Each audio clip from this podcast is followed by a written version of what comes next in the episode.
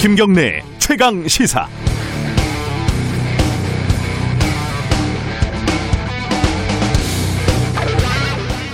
사람은 누구나 거짓말을 한다. 어, 미국 드라마 닥터 하우스의 주인공 하우스 의사가 항상 하는 말입니다. 한, 환자들이 자신의 건강을 위해서 진찰하는 의사들한테까지 자주 거짓말을 하기 때문에 환자들의 말을 절대 믿지 말라는 뜻이라고 합니다. 미국의 심리학자 제럴드 제리슨이라는 사람의 연구 결과라는데요. 사람은 하루 평균 200번, 8분에 한 번씩 거짓말을 한다고 하네요. 이것도 혹시 거짓말인지 의심스럽지만 적어도 나는 어제 거짓말을 한 번도 안 했다고 말하는 사람은 아마 매우 심각한 거짓말쟁이일 가능성이 높을 겁니다. 물론 습관적인 사소한 거짓말은 남들에게 그렇게 큰 피해를 주지는 않습니다. 반갑지 않아도 반갑다고 하고 고맙지 않아도 고맙다고 하는 게 뭐 그리 문제겠습니까? 실제 해악이 큰 거짓말은 이해관계가 얽혀 있는 거짓말이겠죠. 어, 이용구 차관이 술에 취해가지고 택시기사를 폭행을 했는데 경찰은 원래 블랙박스 영상이 없다고 밝혔었죠. 그런데 있었다네요. 택시기사가 이미 경찰한테 보여줬다는 거예요. 경찰은 무엇을 위해서, 누구를 위해서 거짓말을 한 걸까요? 보고는 어디까지 됐고, 어느 선까지 거짓말을 한 걸까요? 경찰도 거짓말을 하고, 룸사롱에서 접대를 받은 검찰도 거짓말을 합니다. 국회의원도 거짓말을 하고, 정부도 청와대도 가끔 거짓말을 합니다. 그리고 이건 우리가 하루에 200번씩 하는 거짓말이 아니라 이해관계가 얽혀 있는 위험한 거짓말일 가능성이 큽니다. 위험한 거짓말을 줄이는 방법은 거짓말을 걸러내는 여과 장치를 촘촘하게 하고 걸리면 큰일 난다는 선례를 만드는 방법밖에 없습니다. 언론도 수많은 여과 장치 중에 하나이겠죠. 1월 25일 월요일 김경래 최강 시사 시작합니다.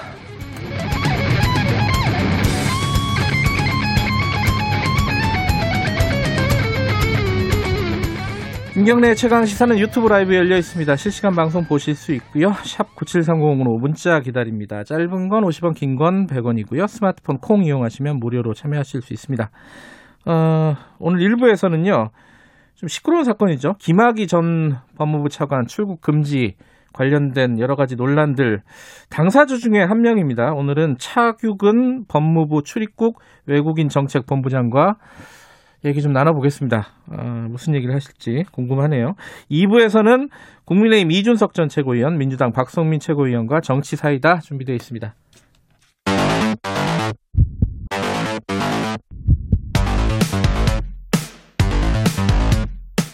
오늘 아침 가장 뜨거운 뉴스 뉴스 unboxing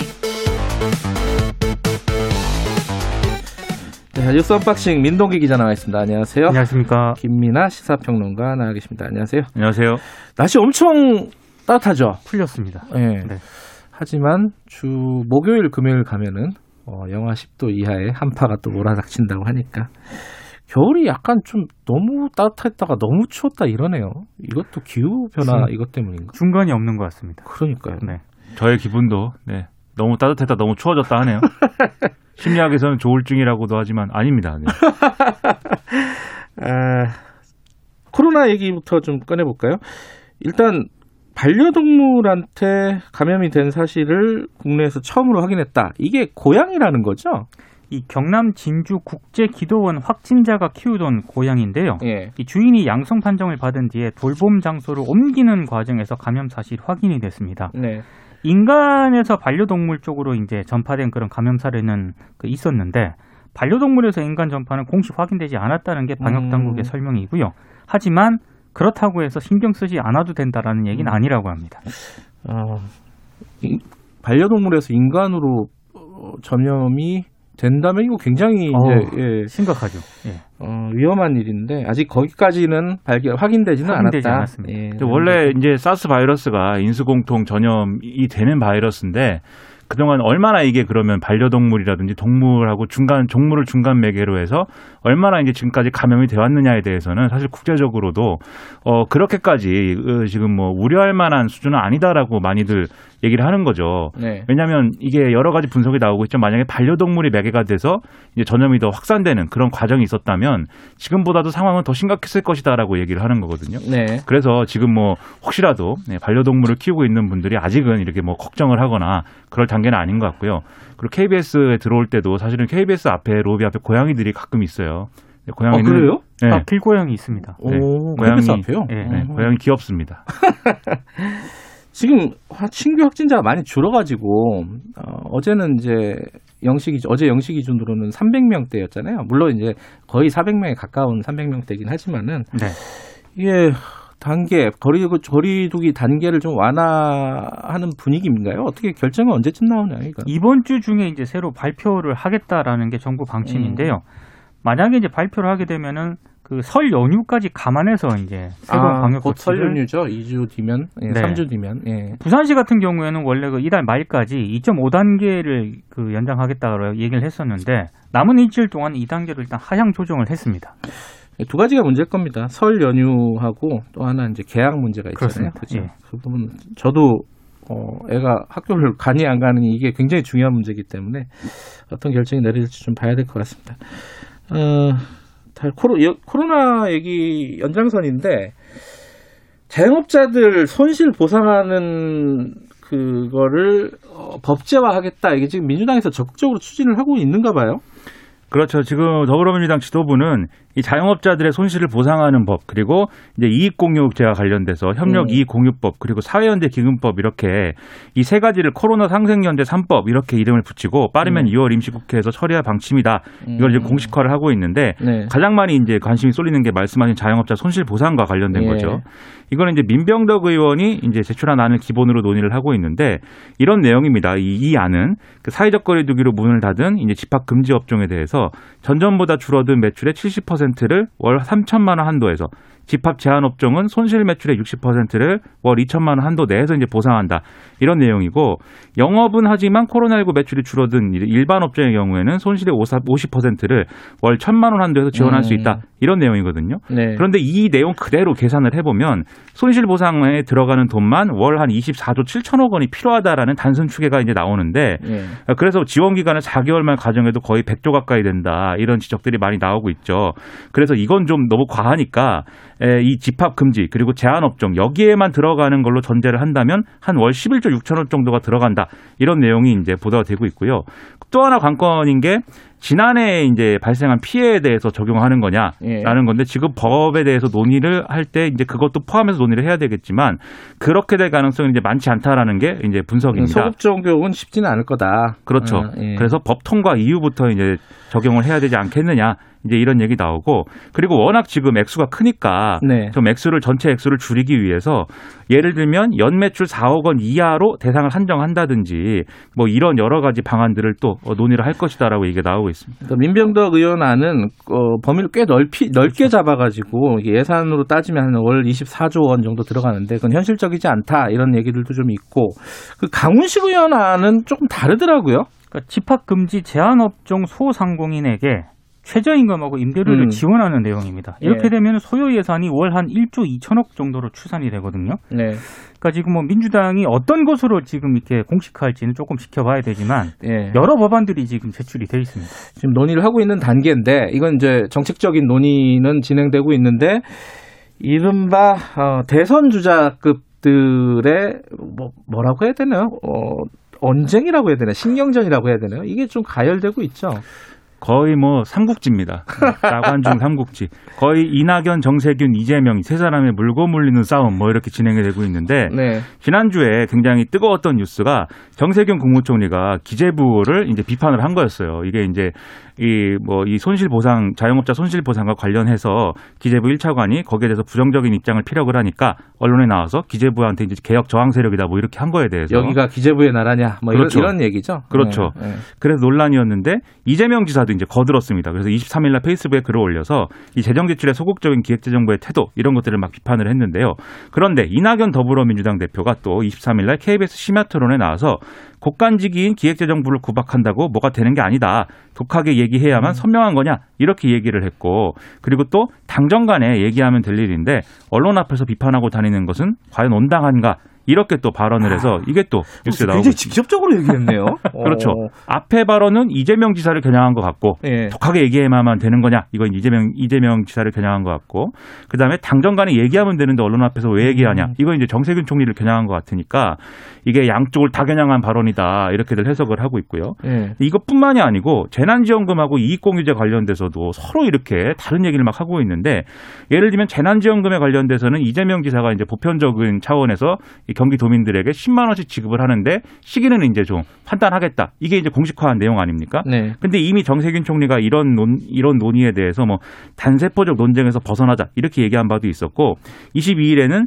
이른바 언론은 정세균계로 분류를 하는 이원욱 의원이 이재명 지사를 겨냥해서 포퓰리즘 논쟁을 중지하자 뭐 이렇게 얘기하는 일도 있었고요. 그리고 이낙연 대표도 거리두기 중인데 소비하라고 하는 거는 왼쪽 깜빡이 켜고 오른쪽으로 가는 것과 비슷하다. 뭐 이런 취지의 얘기를 해서 또 지난주에 또 언론의 보도가 많이 됐죠. 그리고 정세균 총리가 또 이익공유제에 대해서 난 그런 단어는 쓰지 않는다라고 얘기한 게 지난주에 또 이제 이번 주에도 뉴스에 계속 오르내리고 있어서 이 재난지원금과 이익공유제와 그다음에 이 자영업자 손실 보상을 놓고 이 세 사람이 그야말로 물고 물리는 싸움을 뭔가 하고 있다라는 인상을 상당히 주고 있습니다. 이게 그 자영업자 손실 보상하고 이익 공유제 이런 것들이 굉장히 예민한 문제이기 때문에 돈 문제이기 때문에 그렇죠. 여기에 대한 입장들을 듣는 거는 좋은 일인 것 같아요. 근데 너무 많이 나오면 이게 또 헷갈리기 시작하거든요. 네. 이게 도대체 뭔 소린가. 그리고 이게 다 같은 당 소속들이잖아요. 그러면은 네. 할수 있는 것들에 대해서 이제 각자 입장을 조율하고 뭐 이런 것들이 필요해 보이는데 입장을 조율하는 게 아니라 이제 나와서 막 이렇게 말싸움 하듯이 하니까 상당히 이건 결국 대권 경쟁이다 이런 해석이 덧붙여질 수밖에 없고 네. 여기에 대해서 특히 이낙연 대표가 최근에 지지율이 좀 하락 국면 아닙니까? 음. 그래서 이낙연의 빈자리를 치고 들어오는 거냐? 막 이런 해석들이 이제 또 제기가 되고 있어서 네. 사실 이거 지켜보는 입장에서는 아니 빨리 지원해 줬으면 좋겠는데 이렇게 돼서 뭐 지지부진해지는 거 아니야 괜히? 아, 뭐 이렇게. 싸움만 하다가. 그렇죠. 네. 좀 불안합니다 그래서. 네.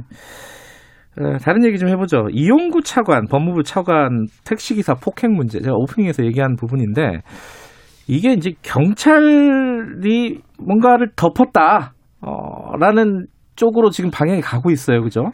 그러니까 폭행 장면이 담긴 블랙박스 영상을 경찰이 확인을 했는데 못 본 것으로 하겠다며 덮었다는 의혹이 제기가 됐습니다. 일단 경찰은 해당 당시 그 수사관을 대기 활용 조치라고 진상 조사에 착수를 했는데요. 이거는 이제 택시 기사의 인터뷰죠. 못 본 것으로 하겠다. 못 본 것으로 예, 하겠다. 경찰이 이렇게 얘기했다 이거죠. 네. 네. 일단 경찰은 합동 진상 조사단을 편성을 해서 조사에 착수하겠다고 밝혔고요. 진상 조사단은 13명 규모입니다. 그리고 어떤 걸 이제 조사를 한다는 거냐? 당시 해당 그 경찰관이 블랙박스 영상의 존재를 알게 된 시점하고요.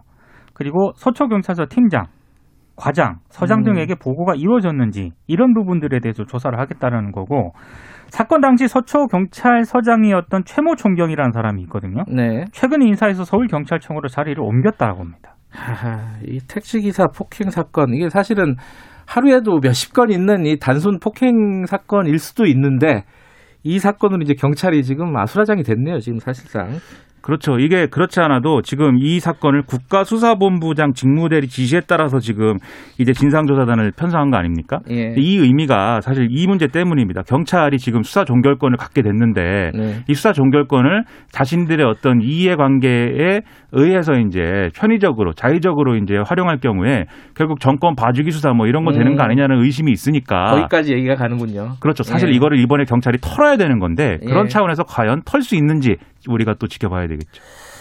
아, 이 사건 처음 터졌을 때 입장들이 좀 갈렸잖아요. 아, 이거 뭐 별거 아니고 그 단순 폭행 사건인데 이거 뭐 얘기를 다시 키우는 거 아니냐. 이거 뭐 조사 다시 조사해봤자 어, 뭐 별거 이제 혐의가 이렇게 나올 수가 없다. 이게 특가법이 적용되기가 쉽지는 않다. 이런 의견들을 많이들 얘기하셨는데 어 저는 그때 검찰이 수사하면 좀 달라질 수 있지 않느냐 얘기를 했다가 네. 나중에 그 얘기들을 많이 하셔갖고 아, 내가 잘못 생각했나 이런 생각했는데 지금 분위기를 보니까 조금 사건은 좀 커진 분위기예요 지금 그렇습니다. 이미 예. 원래 그 경찰은 블랙박스 영상이 없었다라고 얘기를 했었는데 네. 그 택시 기사가 처벌을 원치 않는다 그래서 네. 단순 폭행죄다 이렇게 얘기를 했었는데 일단 블랙박스 영상이 있는 곳으로 나왔고요. 네. 택시 기사도 지금 다른 얘기를 하고 있거든요. 네. 그러니까 상황이 많이 바뀐 것 같습니다. 그러니까 이게 폭행이냐, 뭐 단순 폭행이냐, 특가법이냐 이 문제를 떠나서 예. 이 일선 경찰관이 이 블랙박스를 확인한 경찰관이 이용구 변호사 당시 변호사지 않습니까? 법무 예. 법무실장을 한, 한 이후에 예. 이 사람이 이제 정권과 가까운 인사라는 거를 자체 판단을 해가지고 블랙박스를 안 보기로 한 것인지 네. 아니면 위에다 보고했는데 위에서 야 그거 그 사람은 중요한 사람이야라고 해서 뭐 이렇게 누락을 한 것인지 네. 이런 것들이 지금 핵심 쟁점이 되고 있어서 네. 검찰도 이 부분에 대해서 지금 수사를 하겠다라는 거거든요. 네. 그래서 검, 말씀하신 검찰 수사가 어떻게 되느냐도 지금 상당히 중요한 문제가 됐죠. 이게 검경 수사권 조정 뭐 어, 공수처 출범, 뭐 검찰 개혁 이런 사건들하고 다 얽혀 있는 사건이라서 그렇죠. 사건이 어디로 튈지 잘 모르겠네요. 자, 여기까지 듣도록 하죠. 고맙습니다. 고맙습니다. 어, 민노기 기자 그리고 김민아 시사평론가였습니다. 지금 시각은 7시 35분입니다. 최강 시사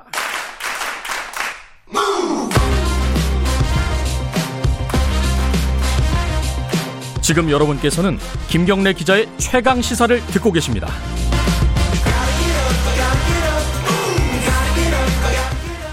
네, 검찰이 어, 김학의 전 법무부 차관 출국 금지 관련해 가지고 법무부 압수수색하고 수사를 계속 속도를 높이고 있습니다.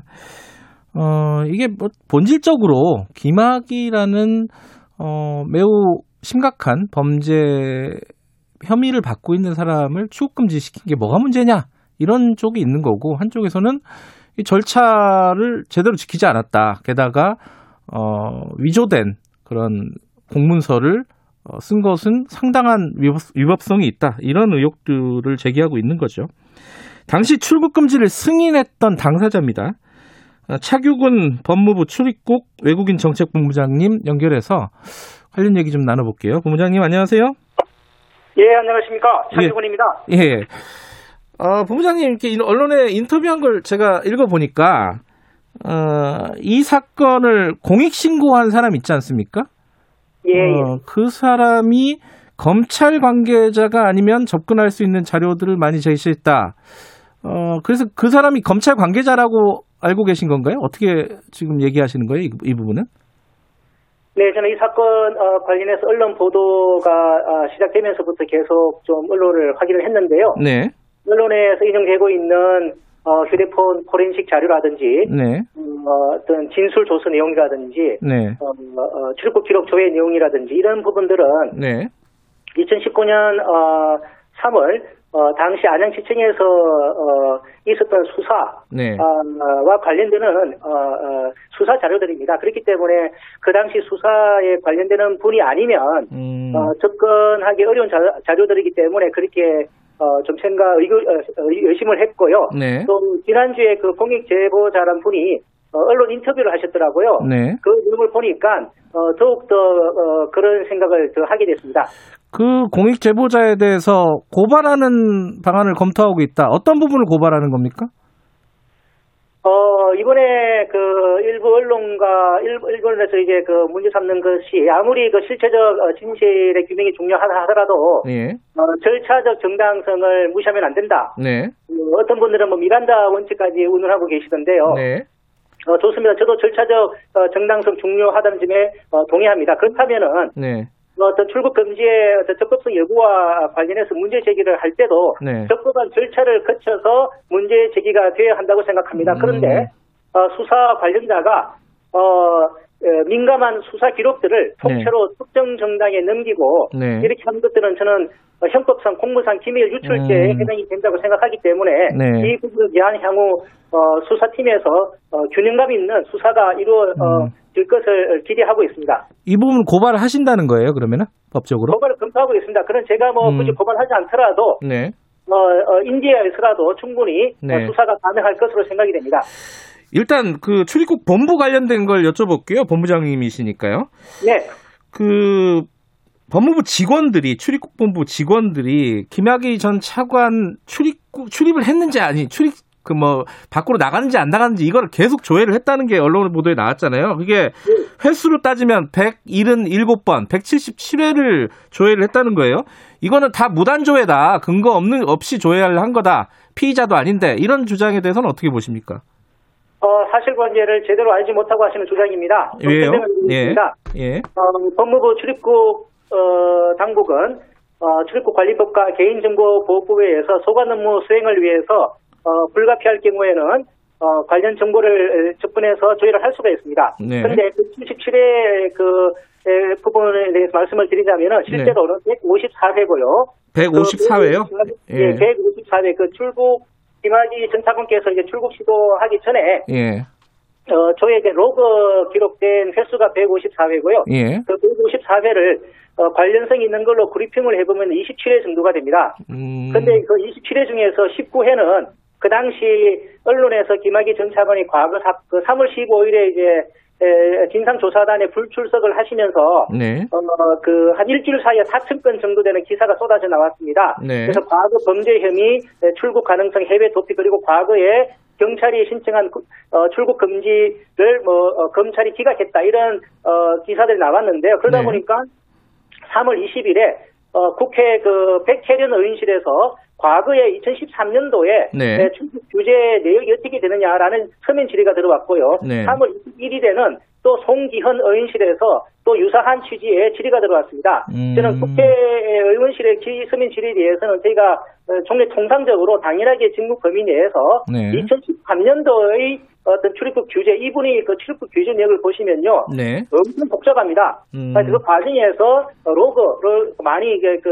하게 된 로그 많이 이제 카운터가 된 셈인데 네. 그런 관련되는 어, 확인 작업이 한 20, 어, 19회 그리고 이제 21일 날에는 그 SBS 8시 뉴스에 네. 어, 김학의 전 차관이 출국 금지가 되지 않아서 네. 어, 해외 도피 가능성까지 있다. 해외 도피를 하게 되면 네. 어, 이 사건의 어, 진상 규명은 미궁에 빠지게 된다. 네. 이런 그 언론 보도도 있었고 YTN도 그날 아침에 비슷한 보도가 있었습니다. 네.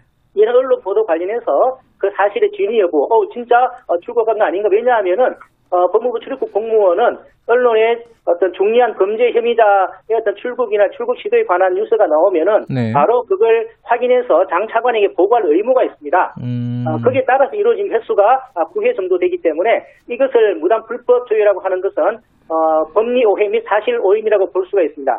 그러니까 김학의 전 차관이 아니더라도 언론에 뭐 출입국 관련된 중요한 뉴스나 이런 게 나오면은 확인하는 절차는 통상적으로 한다는 말씀이세요? 다른 사람도? 그렇습니다. 예, 그렇습니다. 음, 그리고 또 하나가 지금 언론에서 제기되는 문제 중에 하나가 이 승인 요청서에 그 부하 직원이죠 정책 단장이 그죠?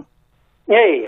그분이 결제를 안 했어요. 그러니까 네. 그 지금 논리가 어떻게 되냐면은 그 부하 직원이 정책 단장이 결제를 안 했다는 건 이게 불법이기를 알기 때문에 승인 요청서에 결제를 안 했고 그걸 본부장께서 하셨다는 거예요. 그죠? 예, 예. 이, 이, 이 문제 제기에 대해서는 어떻게 생각하십니까? 어, 저는 이번에 그 언론 보도를 보고 당시 결제 서류를 보니까 네. 어, 단장님의 그 결제란이 비어 있긴 하더라고요. 그러니까요. 예. 그게 저는 뭐 전혀 기억이 없었는데 그게 뭐 결제 거부했다는 그런 기억이 전혀 없습니다. 음. 어, 저는 뭐 제가 어, 이 출, 중요 인물에 관한 네. 어, 이 출국 금지에 관해서는 어, 본부장 정결 사항입니다. 네. 가사 밑에 어, 직원이 어떤 사정에 의해서 결제를 뭐 피하거나 아니면 결제를 못한 사정이 있다 하더라도 네. 어, 본부장이 어, 책임지는 사람이 결제를 하면 전혀 절차상 문제가 없는 것이고요. 예.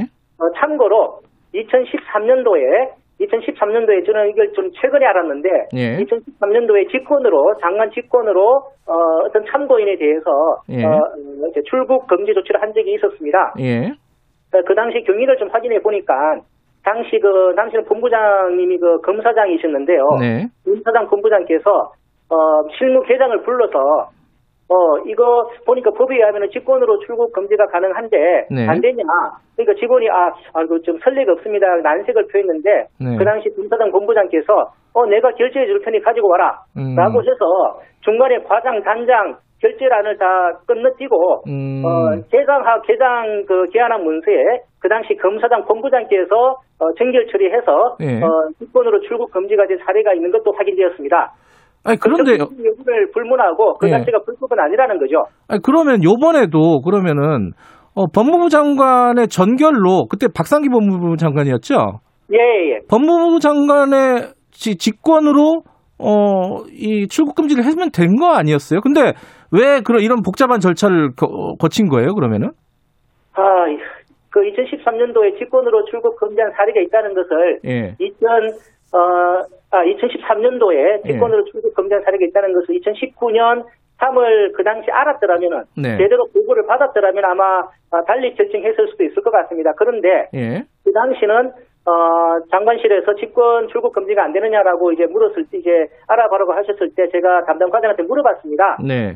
담당 과장이 이제 과에 가서 아, 이제 물어보고 돌아와서 하는 말이 예. 본부장님 그 법리상으로는 가능할지 몰라도 예. 설례가 없다고 합니다. 음. 그리고 이 설례가 없는 상황에서 만일에 우리가 집권으로 출국 금지를 하게 되면 네. 나중에 어떤 다른 또 중요한 범죄 혐의자가 출국을 해버렸을 경우에 네. 언론이나 국회에서 왜 직권으로 출국 금지가 가능한데 안 했느냐 했을 때그 예. 그 부담을 온전하게 우리가 이게 부담을 이렇게 지게 됩니다라고 우려를 했습니다. 예. 그래서 저는 그런 직원들의 우려를 무시할 수가 없었고 그것도 일리 있는 우려였기 때문에 음. 그래서 이제 그렇게 보고를 드렸던 것이죠. 예. 그래 그래 가지고 이제 진상조사단의 이규원 검사의 어, 출국 요청을 이렇게 받아들인 형태를 취한 거잖아요. 네네네. 그런데 그 요청 서류에 어 이제 엉뚱한 사건 번호들이 들어가 있었다. 이게 이제 지금 어떤 논란의 핵심 중에 하나지 않습니까? 그런 네. 사건 번호는 왜 법무 법무부 이 본부장께서는 어 사전에 알지 못했느냐? 이게 네. 무 혐의 된 사건이라든가 뭐 이런 이렇다는 사실은 이건 어떻게 설명이 가능합니까? 그 통상적으로 예. 검사가 어, 출국 금지 요청이나 긴급 출국 금지 요청을 하면 출국 직원들은 예. 어, 수사기관의 검사를 믿고 할 수밖에 없습니다. 음. 어, 그런 상황에서 이 사건 번호에 대해서 토를 달거나 뭐냐 이렇게 물어볼 수가 없는 것이죠. 그래요? 음. 예, 그리고 그 사건 번호가 네. 과거에 그 무혐의 됐던 그 사건 번호인지 네. 아니면 그 사건 번호가 형사적으로 검찰 내부에서 어떤 의미가 있는 것인지 네. 제기가 된 것인지 제기가 될 것인지 네. 어떤 노력이 있는지는 출국 당국에서 알 수가 없는 것이죠. 네. 뒤늦게 그것을 어, 아마 이번에 공익 제보를 하신 분은 검찰 관계자로 보이는데요. 네. 순전히 검사적인 시각에서 네. 어, 그런 어떤 어, 문제제기를 하시는 것 같은데 그거는 네. 출입국 당국에서 알 수가 없는 것입니다. 음. 그럼 출입국 당국에서는 몰랐다 하더라도 어, 예. 그럼 이규원 검사가 사건 번호를 어, 다른 번호로 기재를 한 것은 잘못됐다는 네. 뜻인가요? 지금 말씀하시는 거는? 어, 저는 잘못됐다고 생각하지 않았습니다. 왜냐하니까 그는 검사가 예. 자기가 어, 이 원래 그 2013 형제 번호가로 이제 긴급 출국 금지가 되었고요. 네. 그 다음에 나중에 승인 들어올 때는 어, 이제 2013 형제에 네. 그두 줄을 짝짝 끊고, 끊고, 그 끊고, 그 옆에 보면 삭, 몇 자, 뭐, 가몇 자, 정식으로 이제 문서를 수정하지 않은 방식을 정식으로 했고요. 네. 그 밑에 본인의 그 이름을 서명을 했습니다. 네. 네, 그 정상적인 그 문서 어, 수정 방법이거든요. 예. 검사가 어떤 사정에 의해서 저희는 그 뭐 왜 그렇게 되는지는 알 수는 없습니다만은 네. 검사가 자기 이름으로 그렇게 그 어, 이 정식으로 수정을 했는데 네. 저희는 검사를 믿고 할 수밖에 없었던 것이죠. 음, 그 검사가 버, 어, 어, 사건 번호를 그러니까 지금 적응 어떻게 적었느냐에 대해서 출입국 본부에서는 관여할 수는 없지만은 그럼 네. 그 사건 번호가 잘못 적혀 있, 었다면은 그건 검사의 네. 책임일 뿐이라는 거죠 지금 말씀은? 뭐 하여튼 그저는 검사를 믿고 한 것이고요. 그리고 예, 예. 그 긴급 출근 조치가 되고 승인되고 어, 그 다음 주에 어떤 일이 있었는지 제가 한번 그, 다시 저도 기억을 되살려보기 위해서 한번 언론 검색을 해봤는데요. 네. 어, 대검에 이제 에, 사전 출국 금지가 안 되고 긴급 출국 금지되고 하다 보니까 네. 어, 어떤 분이 이제 왜 검찰에서 그때 사전 출국 금지 요청을 거부했냐라고 문제 제기를 하니까 네. 대검에서 아, 우리는 공식적으로 거부한 적 없다. 음. 먼저 그렇게 해명을 했습니다. 어. 네, 그리고 어, 저 2019년 6월 말인가 저 문무일 총장님께서 기자회견을 하셨는데요. 네. 그 당시에 김학의 전 차관 사건 자체도 부끄럽지만 네. 이 사건이 2013년도에 에, 실체가 밝혀지지 못한 것도 더 부끄럽다라고 말씀을 하셨고요. 네. 그리고 어, 최근에 좀 제가 뒤늦게 좀 기억이 났는데 어느 검찰 고위 간부 한 분이 어, 법무부에 그때 근무하신 어느 검찰 고위 간부 한 분이 어, 그, 뭐, 절차적인 그런 어떤 부분 관련해서는 네. 검찰 수뇌부와 다 문제가 되지 않는 걸로 정리가 됐다. 음. 이렇게 에, 말씀하신 거를 제가 뒤늦게 좀 기억이 난 것도 있습니다. 그러면 지금 와서 왜 이런 문제가 다시 불거졌다고 본부장님은 생각하고 계십니까? 아, 정말 이해가 안 됩니다. 음, 전혀 이해가 안 된다. 요, 요 말씀뿐이신가요? 어. 이해가 안 되고요. 예. 어, 이해가 안 됩니다, 진짜.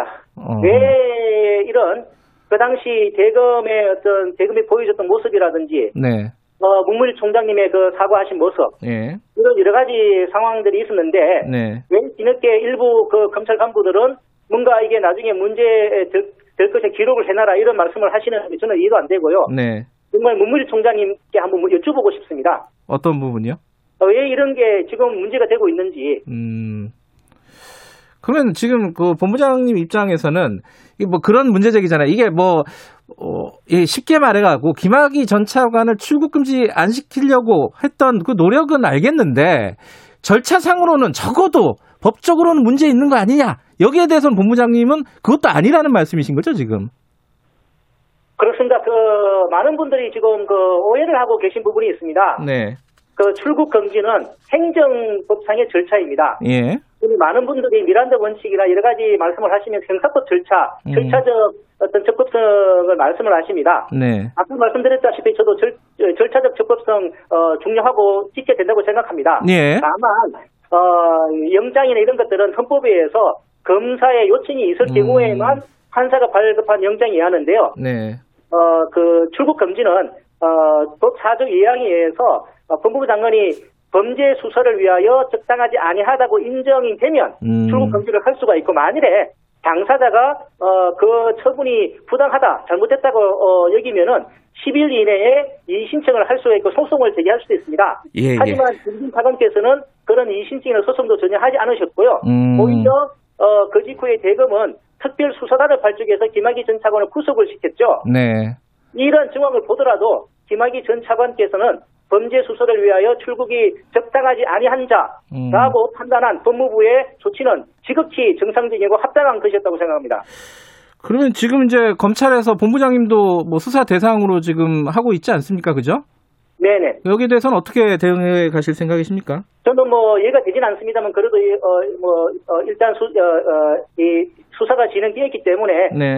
적극적으로 협조할 생각이고요. 다만 네. 수사팀에 한 가지 예, 당부 말씀이 있습니다. 아까 예. 말씀드렸듯이 예, 절차적 적법 어, 정당성 관련해서 네. 어, 어, 불법 아 저기 긴급 아, 긴급 출국 금지에 예. 어떤 적법 여부의 논란을 어, 촉발시킨 예. 그 공익 제보자란 분이 어, 제가 판단하기에는 어, 공무상 기밀 유출 혐의가 분명히 알겠습니다. 있습니다. 예. 네, 그런 부분에 대해서 균형감 있게 수사에 주실 것을 당부드리고 있습니다. 알겠습니다. 반대되는 얘기는 저희들도 차차 듣도록 하겠습니다. 법무부 출입국 차규근 본부장이었습니다. 고맙습니다. 네, 감사합니다.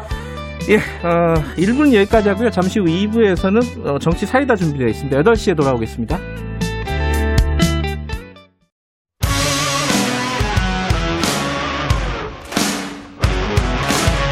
뉴스타파 기자 김경래 최강 시사.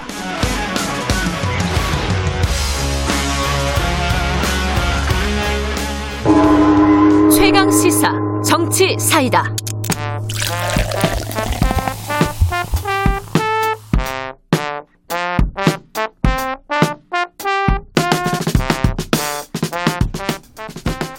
여의도 정치의 젊은 피 매주 월요일 여야 젊은 정치인들과 함께하는 어, 시간입니다. 박성민, 이준석, 이준석, 박성민의 정치사이다 지금 시작하겠습니다. 더불어민주당 박성민 최고위원 나와 계십니다. 안녕하세요. 네, 안녕하세요. 국민의힘 이준석 전 최고위원 나와 계십니다. 안녕하세요. 네, 안녕하세요. 어, 실시간 방송 유튜브 라이브 열려 있고요. 샵 9730으로 문자 기다립니다. 짧은 건 50원, 긴 건 100원, 스마트폰 콩 이용하셔도 좋고요. 어, 저희들이 대신 질문해 드릴 테니까 뭐 많이들 보내주시기 바라겠습니다. 오늘 할 얘기가 굉장히 많네요. 다 못할 것 같은데 뭐 빨리빨리 빨리빨리 진행을 해야 될 것 같습니다. 먼저 유시민 어, 전 장관 그 노무현 재단 이사장이 사과를 했어요. 어, 이게 이제 본인 본인 얘기도 좀 있었고 노무현 재단 특히 이제 어, 계좌 내역을 검찰에서 본 거 아니냐라는 의혹 제기를 2019년 말 그러니까 한 뭐 만으로 한 1년쯤 전에 제기를 했는데 이제 결국은 사실이 아니다라는 걸로 그래서 이제 사과를 한 건데 이거 이거는 뭐 야당 입장이 뭐 더 중요하겠죠. 먼저 뭐 포문을 열어주시죠. 음, 저는 보세요. 뭐 기본적으로 그 작년에 그러니까 재작년이죠. 이맘쯤에 이제 보면은 검찰에 대한 공격을 이제 개시하기 위해 가지고 검찰에 대해 부정적인 이미지를 더 씌우기 위해 가지고 여러 가지 폭로를 한 것인데 저는 사실 그때 뭐 노, 유시민이라는 분이 노무현재단 이사장이라면은 뭐 아시아 최대 어쨌든 그 정치 재단이고 그 안에서 어, 이사장직을 맡고 있기 때문에 상당한 신뢰도를 이제 가지고 있는 분이라는 거죠 그 당시에 음. 그리고 농객 활동도 하셨고 하다 보니까 이렇게 주장했을 때 많은 대중은 아 그래도 뭔가 있으니까 저런 얘기를 하겠지라는 생각을 했던 거거든요. 네. 그런데 지금 와가지고 보니까 망상이었다라는 걸 본인이 시인한 것인데 저는 이렇게 생각해요. 그러니까 뭐 검찰이라는 그 조직을 싫어할 이유는 많겠죠. 그 사람들이. 근데 싫어하더라도 허위 사실로 공격해서 되겠느냐라는 생각을 하고 저는 이 과정 중에서 이 건과 더불어서 뭐 채널A 그 취재 의혹 사건과 더불어 가지고 한동훈이라는 그 특수통 엘리트 검사에 대한 공격이 굉장히 심하게 가해지고 급기야는 추미애 장관에 이르러 가지고는 이분을 거의 뭐 한직으로 발령내고 또 한직에서 또 더 한직으로 발령내고 이런 식으로 탄압하는 모습이 이제 계속되고 있거든요.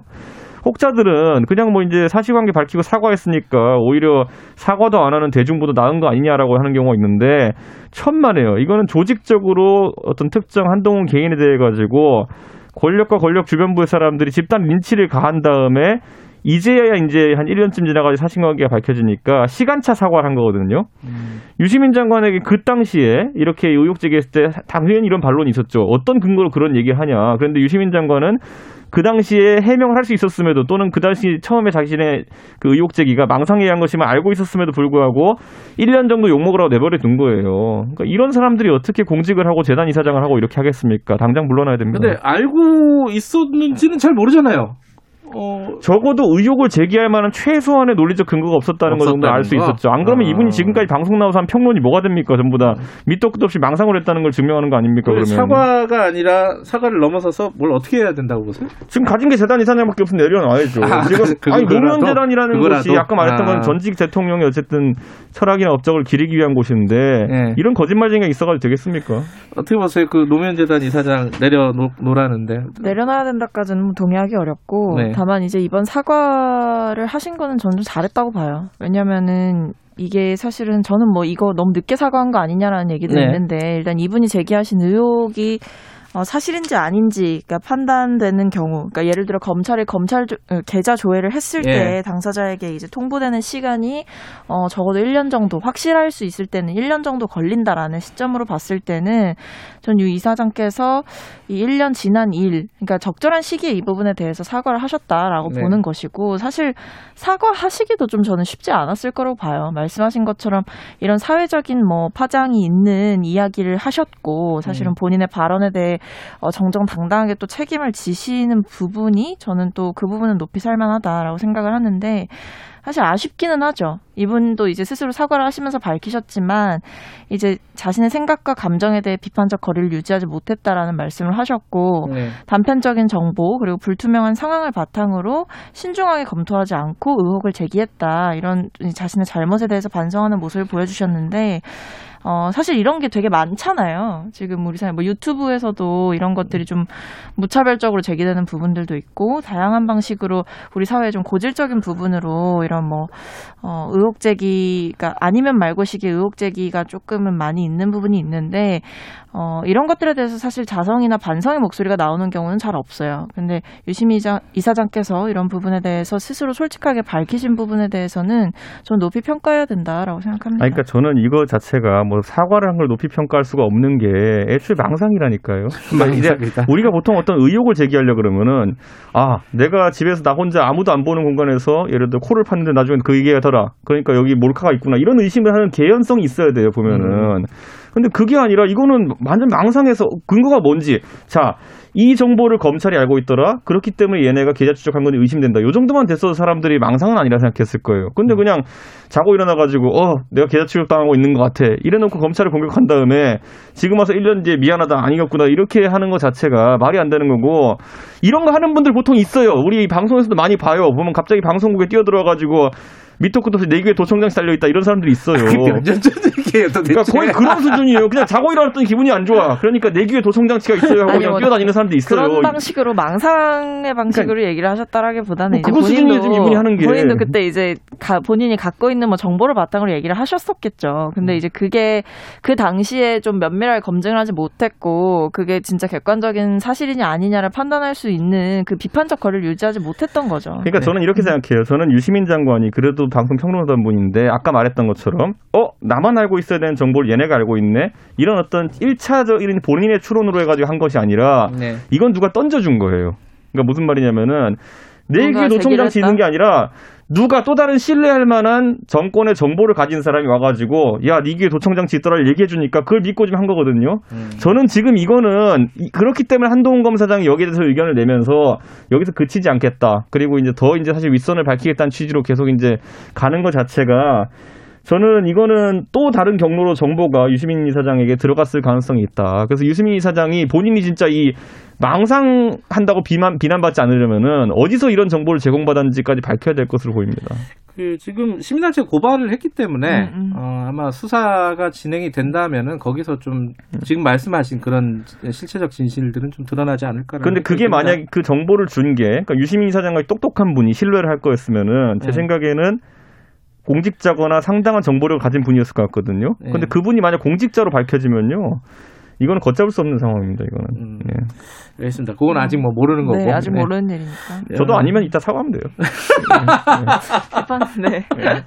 알겠습니다. 알겠습니다. 이, 이, 부분은 뭐 양쪽 얘기가 완전히 다르기 때문에 사과 음. 자체로 의미가 있다라는 쪽이 있고 야당 음. 쪽에서는 지금 이준석 전 최고위원께서는 말씀하신 부분들은 음. 사실 이제 곧 드러날 수밖에 아, 없어요. 알겠습니다. 그럼 넘어가고 어, 그래도 계속 여당의 불리한 주제네요. 어, 네, 말씀하세요. 이용구 법무부 차관 택시기사 폭행 의혹. 아, 폭행 의혹이 아니라 폭행은 이제 사실인 것이고, 음. 어, 이게 이제 경찰에서 덮은, 덮었다는 이제 어, 정황들이 나왔고, 이, 이걸 지금 이제 검경 수사권 조정 그 국면이기도 하고, 이게 좀, 이, 별, 그 여당 측에서는 굉장히 좀 예민한 사건일 것 같아요. 아, 내부적으로는 어떻게 어... 지금 지금 이 사건을 바라보고 있습니까? 음, 사실 이제 이 사안에 대해서 일단은 말씀을 좀 드리면은, 예. 어, 일단 말씀하신 대로 예민한 시기죠. 예. 예. 그러니까 검경 수사권 조정이 적용되고 있는 그런 네. 시작이 되는 시점에서 사실은 검찰과 경찰 사이에서도 굉장히 또 미묘한 긴장감들이 그렇죠. 흐르고 있고 음. 아무래도 이 사안 자체가 그럴 겁니다. 지금 경찰에서는 어, 빠르게 이제 진상조사단이라든지 이런 부분들을 꾸려서 네. 조사를 하겠다. 그러니까 결과적으로 이제 본인들의 잘못 같은 부분들을 인정을 하고 음. 어, 이제 이 발생하는 논란을 더 키우지 않기 위해서 나름의 이제 조치를 하고 있는 것이고 네. 이제 검찰 같은 경우는 이런 부분을 좀 더 그립감 있게 검찰 쪽으로 끌어와서 네. 어, 경찰의 뭐 여러 가지 잘못이라든지 이런 부분을 드러내고자 지금 노력을 하고 있는 거겠죠. 네. 그러니까 이 사이에서 되게 팽팽하게 부딪히고 있는 게 있고 이제 당의 입장에서 뭐 그러니까 뭐 당의 입장이라고까지 말씀드리 좀 그렇지만 음. 이뭐 제가 생각했을 때는 이 논란 자체가 사실은 국민들께 실망을 드릴 수 있는 논란은 맞다라고 음. 생각을 하고 어, 이분도 근데 이제 사과를 또 하셨더라고요. 근데 어, 공직에 임명되기 전이라고 해도 이 사건이 일어난 거에 자, 대해서는 이제 굉장히 송구스럽다라고 얘기를 했는데 어, 저는 이 부분에서 일단 경찰이 어, 계속해서 논란이 되고 있는 부분, 그러니까 봐주기 음. 수사한 거 아니냐 이런 부분들에 대해서는 어, 경찰 자체로 좀 명명백백하게 밝혀야 된다라고 봅니다. 이걸 음. 피해갈 수는 없는 것 같고 어, 뭐 시스템 개선까지도 얘기가 나오고 있다고 해요. 특히 뭐 네. 수사관이 자의적으로 이제 내사를 종결하는 이런 시스템의 경우 손을 봐야 된다. 그러니까 음. 이건 특히 이제 이번에 정인 사건이랑 관련해서도 그렇죠. 얘기가 나오고 음. 있는 부분이죠. 그래서 이런 좀 자성의 노력이 있을 수 있는 또 어. 이제 나름의 계기를 또 경찰은 만들어서 이야기를 하고 있는 것 같고 네. 실질적인 개선과 또 저는 이제 공직자 시기 이전에 이제 한 명의 시민으로서 이제 이용구 음. 차관께서 당시 뭐 아무리 공직자가 아니셨다고 하더라도 네. 이런 논란에 대해서 본인이 책임질 부분이 있다면 책임을 져야 된다라고 생각을 합니다. 음. 그래서 뭐 사실 법 앞에는 뭐 많이 평등하다라는 얘기가 있듯이 책임을 져야 될 부분은 책임을 지고 사죄를 하실 부분은 사죄를 하는 것이 맞다라고 뭐 사과는 이미 거죠. 했고요. 뭐 네. 구도에 사과는 했고 책임져야 된다는 거는 어, 자리에서 내려와라는 뜻이에요? 뭐, 아니 뭐 네. 그렇게까지 말씀을 드릴 어. 수는 없는데 네. 이제 어쨌든 수사 그러니까 조사가 다시 한번 또 이뤄지면서 또 네. 검찰 차원에서 수사가 이루어지고 있는 부분이니 네. 이 부분에서 본인이 이제 성실하게 협조할 부분들은 협조를 하고 또 거기서 이제 책임을 지게 되는 부분들이 나오게 되면 그 부분은 또 본인이 감당을 하셔야겠죠. 알겠습니다. 음. 그 이준석 전 최고께서는 어떻게 보세요? 이게 여러 가지가 지금 등장 인물들이 음. 좀 얽혀 있는 사건인데 경찰 단계 진상 조사와 경찰 전 단계의 음. 어, 시스템 뭐 개선, 개선, 뭐 여기까지 갈 것인지 아니면 더 갈 것인지 어떻게 좀 보십니까 이 사건은? 저는요 대한민국 경찰이 13만 명 가깝거든요. 예. 13만 명 중에서 이런 일을 몇 개별 사안들을 가지고 예. 저는 이걸 갖고 경찰 조직이 뭐 수사력이 떨어진다 또는 부패했다 이렇게 주장하는 거는 네. 굉장한 무리수가 있는 주장이에요. 음. 그렇기 때문에 저 같은 사람은 그런 주장 안 합니다. 어허. 근데 민주당 사람들 같은 경우에는 약간 이런 논리에 굉장히 좀 익숙해요. 예를 들어가지고 검찰이 한 3천 명 되는데 그 안에서 한 두 명 정도가 룸사롱 조태받으면은 음. 이 사람들은 전부 나쁜 사람이다. 음. 이런 걸 주 논리로 삼는 사람들이거든요. 그러니까 음. 민주당식 논리대로 가자 그러면은 경찰은 부패한 조직이에요. 음. 이런 걸로 봤을 때. 예. 그렇기 때문에 저는 이거에 대해 가지고 민주당이 좀 스탠스를 잘 잡았으면 좋겠다. 네. 검찰의 수사권을 부정하고 검찰이 지금까지 무소불위의 권력을 행사했다라고 주장하면서 검찰 조직을 와해시키는 이유는 일부 검사들의 일탈을 가지고 그렇게 하는 거거든요. 음. 아까 유시민 씨 건도 그랬지만은 일부 검사들의 일탈에 대해 가지고 이 사람들 바로 나쁜 사람이야라는 걸 대중에게 주입시키기 위해 가지고 무더히 노력해 왔어요. 그런데 지금 경찰에 대해 가지고는 거꾸로 이제 이건 일부 일탈이다라고 하기에는 한장단으로 춤을 춰야죠. 민주당은 음. 자기들이 좋아하는 사람이면은 어떻게든 옹호하고 자신들이 싫어하는 조직이면은 다 끌어대서 이렇게 비판하는데 아까 제가 말했잖아요. 경찰이든 검찰이든 13만 분의 몇 아니면 뭐 3천 분의 몇 이 정도 비율이거든요. 이런 똑같은 논리라면 민주당 지방자치장은 15분의 2의 확률로 사고를 쳐요. 그러니까 저는 이런 게 훨씬 더 위험한 것인데 이런 진영 논리를 만들기 위해서 지금까지 이런 말도 안 되는 어떤 조직 비하 논리를 가져왔던 것들을 반성하고 저는 아까 처음에 말했던 것처럼 경찰이 전부 다 이렇다라고 어, 국민들이 믿지는 않을 겁니다. 네. 그렇기 때문에 이번 사건에 대해서는 경찰이 진상 조사를 하기 나섰기 때문에 어떻게 처음에 그 택시 기사가 사실 이 영상을 이제 복원해가지고 자발적으로 먼저 이제 경찰에 제출했음에도 불구하고 네. 특가법상 이 적용이 안 된다는 판단을 해가지고 돌려보낸 것인지 아니면 유도한 것이 대해 가지고는 명명백백히 밝혀야 된다. 그리고 전 처음부터 제가 택시 운전했던 적이 있기 때문에 기준은 간단합니다. 예, 택시의 운행이라고 하면 음. 미터기에 주행 버튼을 누르면 시작되고요. 지불 버튼을 누르고 돈을 받은 다음에 빈 차를 누를 때까지는 주행 중입니다. 어... 네, 돈 내기 전까지는 내린 건 아니에요. 음. 근데 이용구 차관이 돈 내고나 싸웠을 것 같지 않잖아요. 그러니까 저는 이런 것들 앞으로 좀 명확한 기준을 세웠으면 좋겠습니다. 택시기사 경험을 또 10분 살려갖고 말씀해 주셨습니다. 아, 돈 내기 전까지 끝난 게 아닙니다. 네. 근데 이 그 검찰 조직을 뭐 와해시킨다 뭐 이런 말씀을 하셨는데 그 표현은 사실 동의하는 좀 어렵고 음. 그러니까 저희가 이제 검찰 개혁을 얘기한 거는 이제 한 특정 조직을 와해시킨다라기보다 검찰에 이제 과하게 좀 집중이 되었던 권력을 좀 민주적으로 분배를 음. 하는 시점이었다라고 보는 것이고 음. 그리고 동시에 좀 저랑 좀 다른 부분이 있다고 생각하는 게 뭐 민주당식 논리라고 얘기하셨는데 뭐 저도 그 부분에 10분 동의하기는 어렵습니다. 근데 검찰 몇몇의 잘못이든 경찰 몇몇의 잘못이든 어찌됐든 검찰과 경찰이 가지고 있는 그 파워를 생각했을 때 그리고 그들이 가지고 있는 힘이 국민의 삶에 미치는 영향들을 하나하나 고려했을 때는 네. 그들 이 몇 명이든 집단이든 그 사람들이 저지른 잘못에 대해서는 책임을 무겁게 물을 수밖에 없는 부분이라고 생각을 하는 거죠. 음, 네. 알겠습니다. 좀 다른 것 같아요. 예, 요, 요 얘기도 뭐 넘어가고 박범계 법무부 장관 인사청문회 오늘인가요? 내일인가요? 잠깐만. 25일. 25일? 아, 그럼 오늘이네. 네, 어, 오늘이네. 그죠? 어, 근데 어제 지금 야당에서 국민 참여 인사청문회? 음. 아, 그러니까 뭐 이건 일종의 이벤트로 연 거잖아요. 네. 뭐 여러 가지 뭐 의혹 제기들이 있습니다. 뭐 이렇게 뭐 고시생 폭행 의혹 뭐 이런 것도 있고 어 그리고 이제 재산 신고 뭐 이런 얘기도 있고 여러 가지가 있는데 야당에서 지금 핵심적으로 바라보고 있는 게 뭔지 뭐 한 가지만 들어보죠. 저는 이제 폭행 사건 같은 경우에는 네. 사실 박범계 후보자가 지금 진실 공방을 벌이고 있는 부분이 있고 네. 저는 그 외에 이제 여러 가지 의혹에 대해서 뭐 그 법무법인 출자 관련해 가지고 이해충돌 논란 이런 것도 네. 있고 이거는 청문회에서 굉장히 성실하게 후보자가 답변을 해야 된다. 근데 음. 지금 저희가 이제 독자적인 어떤 시민 청문회 요구를 할 수밖에 없는 것이 네. 이번 정부 들어가 가지고 자료 제출 요구에 대해 가 성실하게 답하지 않는 장관들이 굉장히 많습니다. 네, 그렇기 때문에 그런 부분도 있고 두 번째로는 기본적으로 지금 이 박범계 장관 후보자 같은 경우에는 그 그 처음에 아까 말했던 그 폭행 논란에 대해 가지고 네.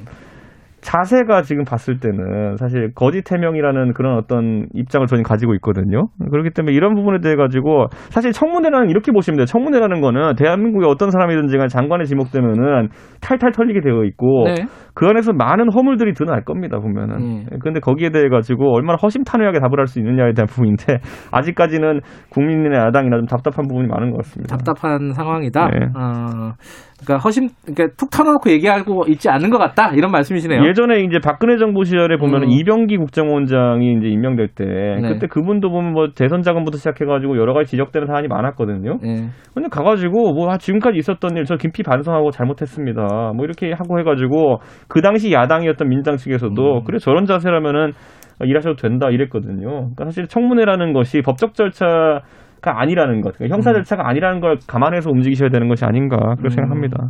뭐 좀 특별히 이번에 여당 쪽에서는 뭐 관전 포인트가 있나요? 이제 아무래도 여러 가지 의혹이 제기, 음. 제기 가 됐고 사실은 후보자께서 어, 청문회 이전에 이제 개인적으로 무언가를 소명하거나 밝히겠다라는 스탠스가 아니셨고 네. 청문회 자리에서 소상히 밝히겠다라고 공식적으로 입장을 또 내셨어요. 네.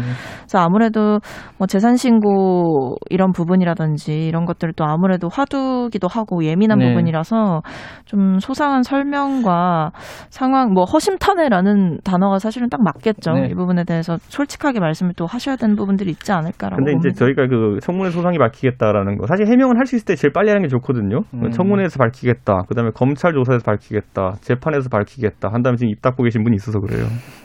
누군지 말씀 안 드리겠습니다. 네. 알겠습니다. 이 뭐 두 분의 의견이 이건 일치하네요. 청문회 때 수상이 좀 밝혀달라. 음. 어, 청문회 한번 보면 될 것 같고 선거 얘기 한 마디씩만 여쭤보고 마무리하죠.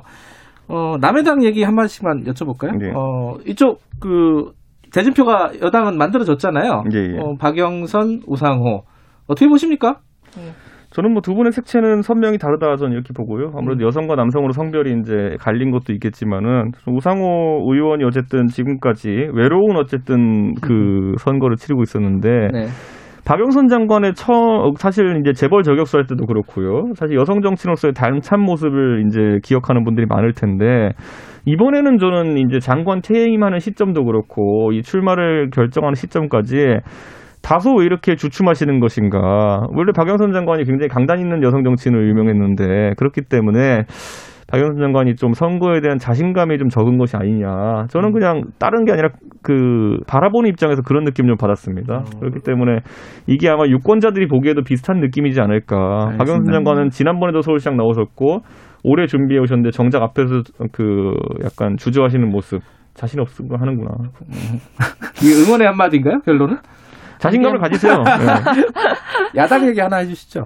지금 안철수 단일화 뭐 이런 얘기들이 좀 복잡하게 돌아가고 있는데. 아, 나 단일화 안될것 같다는 생각이 요즘 제일 많이 들고 사실은. 그래요? 네, 일단은 뭐 원래는 이제 안철수 후보 측에서 좀 이제 좀 여유가 있는 편이었잖아요. 국민의힘 음. 쪽에 어, 들어올 거면 들어와라 뭐 이런 느낌이었는데 이제 좀 그게 좀 바뀐 것 같다는 생각이 음. 들고 아무래도 아경원 그리고 오세훈 이 두 후보가 나오면서 국민의힘 측에서도 좀 아쉬울 게 없는 상황이 된 게 아닌가라는 생각이 음. 들어서 단일화는 결국 안 될 것이다라고 봅니다. 알겠습니다. 선거 얘기는 뭐 다음 주에도 좀 이어가죠. 여기까지 하겠습니다. 고맙습니다. 예, 감사합니다. 감사합니다. 정치 사이다 아, 박성민 더불어민주당 최고위원 이준석, 이준석 국민의힘 전 최고위원이었습니다.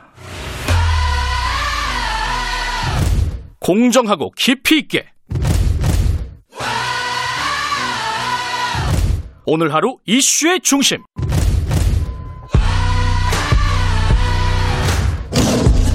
김경래 최강 시사.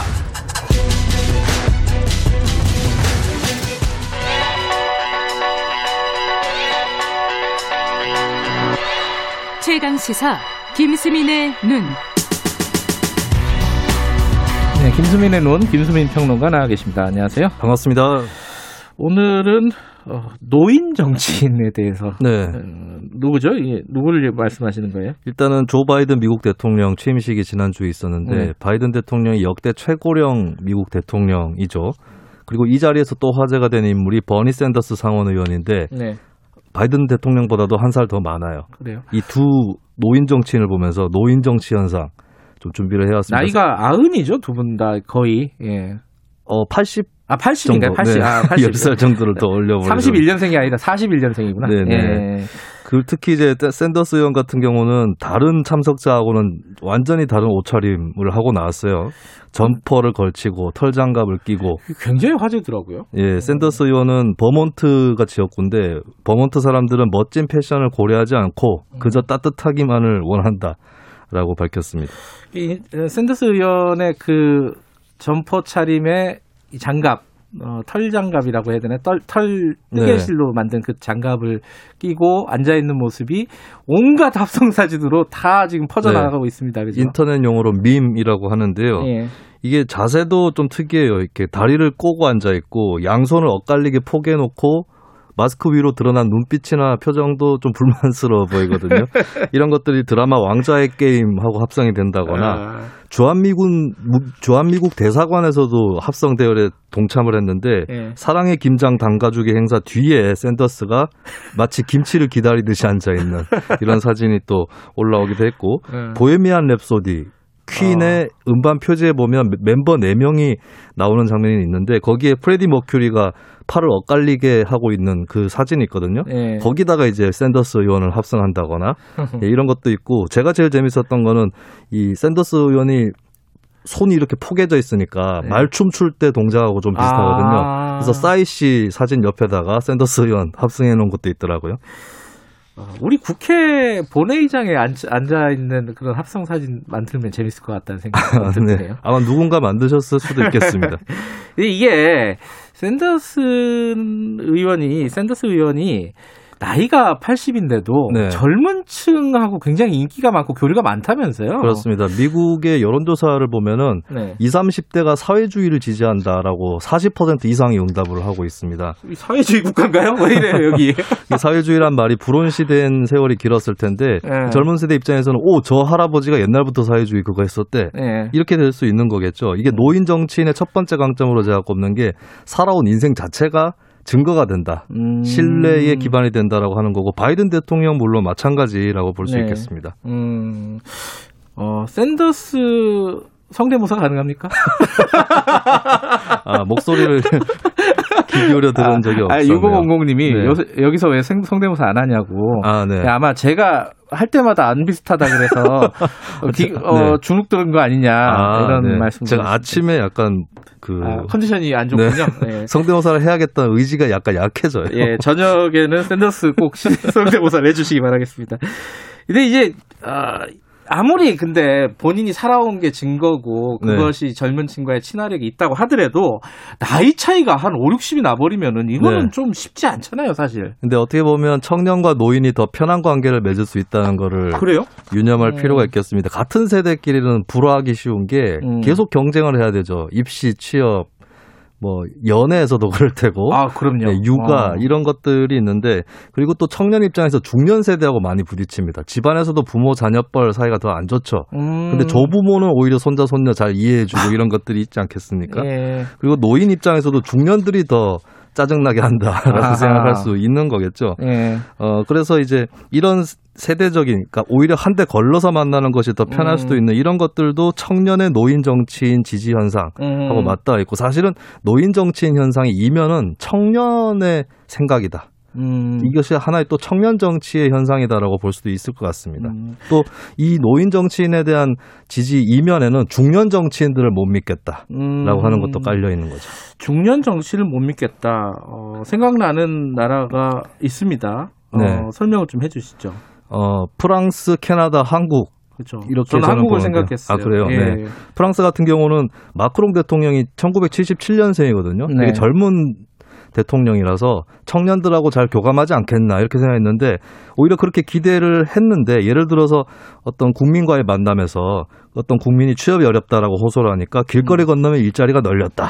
이런 식으로 반응을 아, 한다거나 약간 또 꼰대 네, 어떤 정책들은 네. 또 반서민적이다 이런 평가를 받, 받으면서 오히려 지지율이 굉장히 급락했었고 네. 또 캐나다의 트리도 총리 같은 경우는 뭐 선거법 개혁 공약을 어긴다거나 음흠. 또 법무부 장관에게 수사 압력을 넣는다거나 이런 것들 때문에 위선적이다. 라고 여론이 돌아서고 있는 그런 상태죠. 한국도 좀 청년 세대가 86 정치인들을 음. 그렇게 선호하지 않는 그런 현상이 그러니까 또 있는 거죠. 기득권으로 바라보는 그 시각이 좀 있죠. 예, 그러다 보면 은 차라리 더 나이 많은 그러나 신념을 지켜온 이런 노인 정치인이 더 마음에 든다 이런 생각을 할 수 있어요. 근데 우리나라 생각해 보면 노인 정치에 대해서 청년들이 막 어, 선호한다 이런 느낌은 또 없어요. 이게 아마 미국과는 달리 세대 간의 이념 격차가 커서 좀 음. 그런 부분이 있는 것 같고, 근데 가만히 보면 김종인 비대위원장이라든지 네. 민주당의 이해찬 전 대표라든지 중년 정치인에 비해서는 욕을 좀 덜 먹지 않았는가. 아하. 저 할아버지들한테 뭔가 있는 거 아닐까 이런 생각도 음. 좀 심어졌던 것 같고 문화 현상으로는 분명히 있어요. 노인에 대한 존경이랄까. 어허. 대표적인 게 전 배우들. 여자 배우들 같은 경우는 김혜자 씨라든지 윤여정 씨. 아, 젊은 윤여정 씨는 요새 핫하죠. 예, 예, 청년층이나 특히 청년 여성들 사이에서 좀 우러러 볼 수 있는 음. 예, 그런 대상이 또 됐고 신구 씨라든지 최불암 씨도 생각해 보면 아, 좀 옛날 네. 옛날 얘기지만 그렇죠. 예. 니들이 개 맛을 알아? 이럴 아. 때 굉장히 청년들이 열광하지 않았습니까? 어, 이건 진짜 안 비슷하네요. 이건 성대모사가 아닙니다. 나훈아 씨도 얼마 전에 콘서트 했을 때그 아. 현상도 마찬가지라고 봅니다. 음. 이게 청년층이 노인 정치를 보면은 그 청년층이 어떤 지금 상, 황이다 이걸 볼 수 있는 거잖아요. 거꾸로 보면은 그렇습니다. 우리 청년 정치, 청년 세대 어떻게 봐야 될까요 앞으로? 그러니까 청년들이 존경하는 노인들이 퇴장할 때 아마 청년들 본인들의 본격적인 정치가 시작이 될 텐데 노인 정치인들이 오랫동안 신념을 간직해온 것 그것 뿐만 아니라 네. 그 신념들을 어떻게 현실에서 만들어내고 또 자기가 무엇 무엇이다라고 주장하는 것 이상으로 음. 실제로 어떤 결과를 만들기 위해서 노력했는가 음. 예, 이런 노하우들을 청년들이 좀 더 빨리 배운다면 네. 예, 좀더 이르게 꽃을 피울 수 있지 않을까 이렇게 음. 기대도 해봅니다. 바이든 여든 살, 샌더슨 여든 살, 거의 여든 살, 거의 여든 살. 김종인 대표도 거의 비슷한 연배고 그죠? 그렇죠. 음, 김종인 40년대 초반. 네. 네. 아, 우리한테 그 노인 정치인들도 앞으로도 계속 많아질 거예요, 점점 그죠? 어, 일단 고령화가 네. 강해졌기 때문에 청년 정치랑 어떤 커뮤니케이션을 할 것인지 소통을 할 것인지 네. 이것도 굉장히 중요한 대목인 것 같습니다. 오늘 여기까지 듣죠. 고맙습니다. 감사합니다. 예, 김수민의 눈이었습니다. 어, 2부는 여기까지 하고요. 3부에서는요. 경제 얘기 좀 해볼까요? LG가 스마트폰 사업을 접는다 그래요. 이거 왜 접을까요? 어, 물론 이제 뭐 잘 안 되니까 접는 건데 왜 안 됐을까? 여기까지 왜 왔는가? 이 얘기 좀 해보고 또 하나가 버스에서 패딩이 끼어갖고 숨진 그 사건 있잖아요. 그 얘기도 좀 해보겠습니다. 일부 지역국에서는 해당 지역 방송 보내드립니다.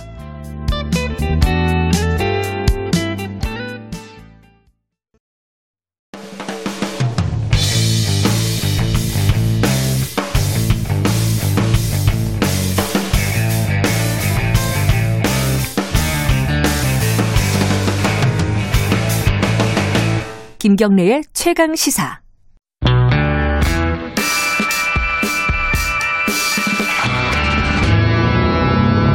더 이상 웨이팅은 없다.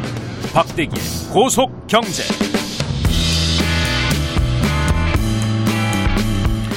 네, 박대기의 고속 경제. KBS 박대기 기자 나와 있습니다. 안녕하세요. 네, 안녕하십니까.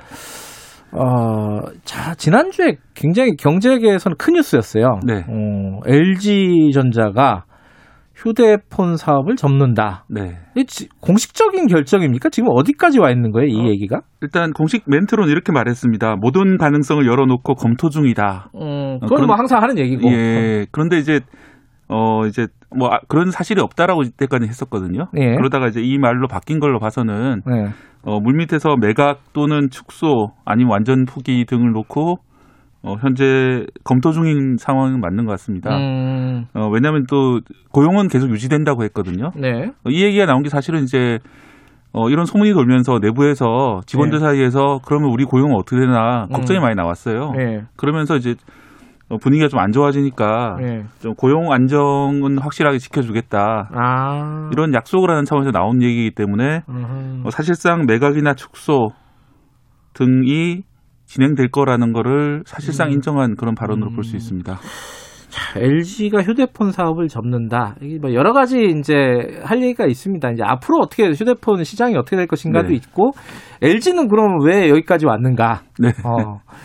좀 안 좋은 얘기네 LG한테는. 네. 어쨌든 그런 얘기를 할 수도 있고 일단은 LG 휴대폰이 사실은 한때는 굉장히 잘 나갔어요. 기억에. 네. 뭐 유명한 폰들이 있잖아요. LG도 그죠. 뭐 샤인폰, 프라다폰, 프라다폰 많이 네. 있었어요. 지금 초콜릿폰도 엄청 많이 음. 팔렸었고요. 초콜릿폰은 뭐 김태희 씨. 예. 그죠? 그래서 사실은 이 뉴스가 LG 쪽에서는 그렇게 큰 뉴스가 될까 이런 생각을 많이 했었어요. 그냥 왜요? 어 그냥 자기 회사 내부 문제인데 음. 왜 사람들이 관심을 가질까 이렇게 반문을 하던데 예. 제가 보기에는 이게 추억의 힘입니다. 아. 사람들이 다 LG 전화기를 한 번은 써왔던 과거 추억이 있거든요. 저도 썼으니까. 예, 네. 문자를 보내. 어떤 모델 쓰셨어요? 예전에 예. 어. 이 기억은 안 나요. 근데 뭐 사이언? 예, 사이언 LG 사이언. 네, 그 중에 예, 아마 하나 썼던 예, 것 같아요. 그래서 그 스마트폰 되기 전에. 예, 누군가 예. 다들 이제 손에 들고 한 번씩 써봤던 그런 추억 때문에 음. 친숙하게 다가오고 좀 이런 것이 이제 더 이상 계속되지 않을 가능성이 높다고 하니까 네. 좀 아쉬워하는 그런 반응 보이는 것 같습니다. 아 휴대폰 그 스마트폰도 썼었다. G G2 뭐 네. 그쯤 모델인데 LG 스마트폰 중 가장 성공적이었던 모델 아 그래요? 네. 제가 근데 잘 기억을 못하는 게 산지 얼마 안 돼서 잊어버렸어요. 자 근데 이게 결국 스마트폰 그 사업을 접는다는 게 뭐 쉽게 말하면은 잘안 팔리니까 네. 어, 상황이 안 좋으니까 접는다 이렇게 보면 되는 거죠. 일단 그 누적 적자가 최근 6년간 누적 적자가 5조 원입니다. 음. 해마다 1조 원에서 뭐 적어도 한 7천억 원씩 적자가 나오고 있는 상황이기 때문에 해마다 1조 원이요? 또 23분기 연속으로 적자입니다. 그러니까 거의 만 6년 동안 적자가 계속되고 있기 때문에 예. 어, 더 이상 이제 사업을 끌고 가기 어렵다. 이런 경영 판단을 내린 걸로 보입니다. 뭐, 그럼 아주 뭐, 객관적인 수치인 거고. 네. 그럼 왜 이렇게 안 좋아졌을까? 한때 잘 나가던 LG 휴대폰이. 왜 그런 거예요, 이거는? 네, 가장 중요한 거는 스마트폰 시대에 적응을 실패를 한 겁니다. 적응을 실패했다. 못했던 음. 것이고, 스마트폰 시대 초창기가 이제 2007년에서 2010년까지인데요. 음, 네.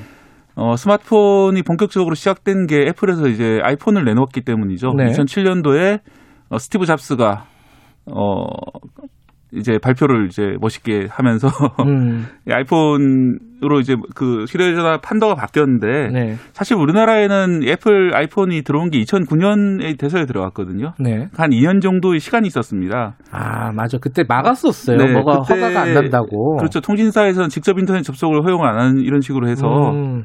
한 2년 정도 국내에서 어 뒤따라갈 그럴 기회들이 있었는데 그 네. 소중한 시간을 어, 좀, 한마디로 말해서 약간 좀 다른 삽질로 많이. 삽질냈다. 예, 예.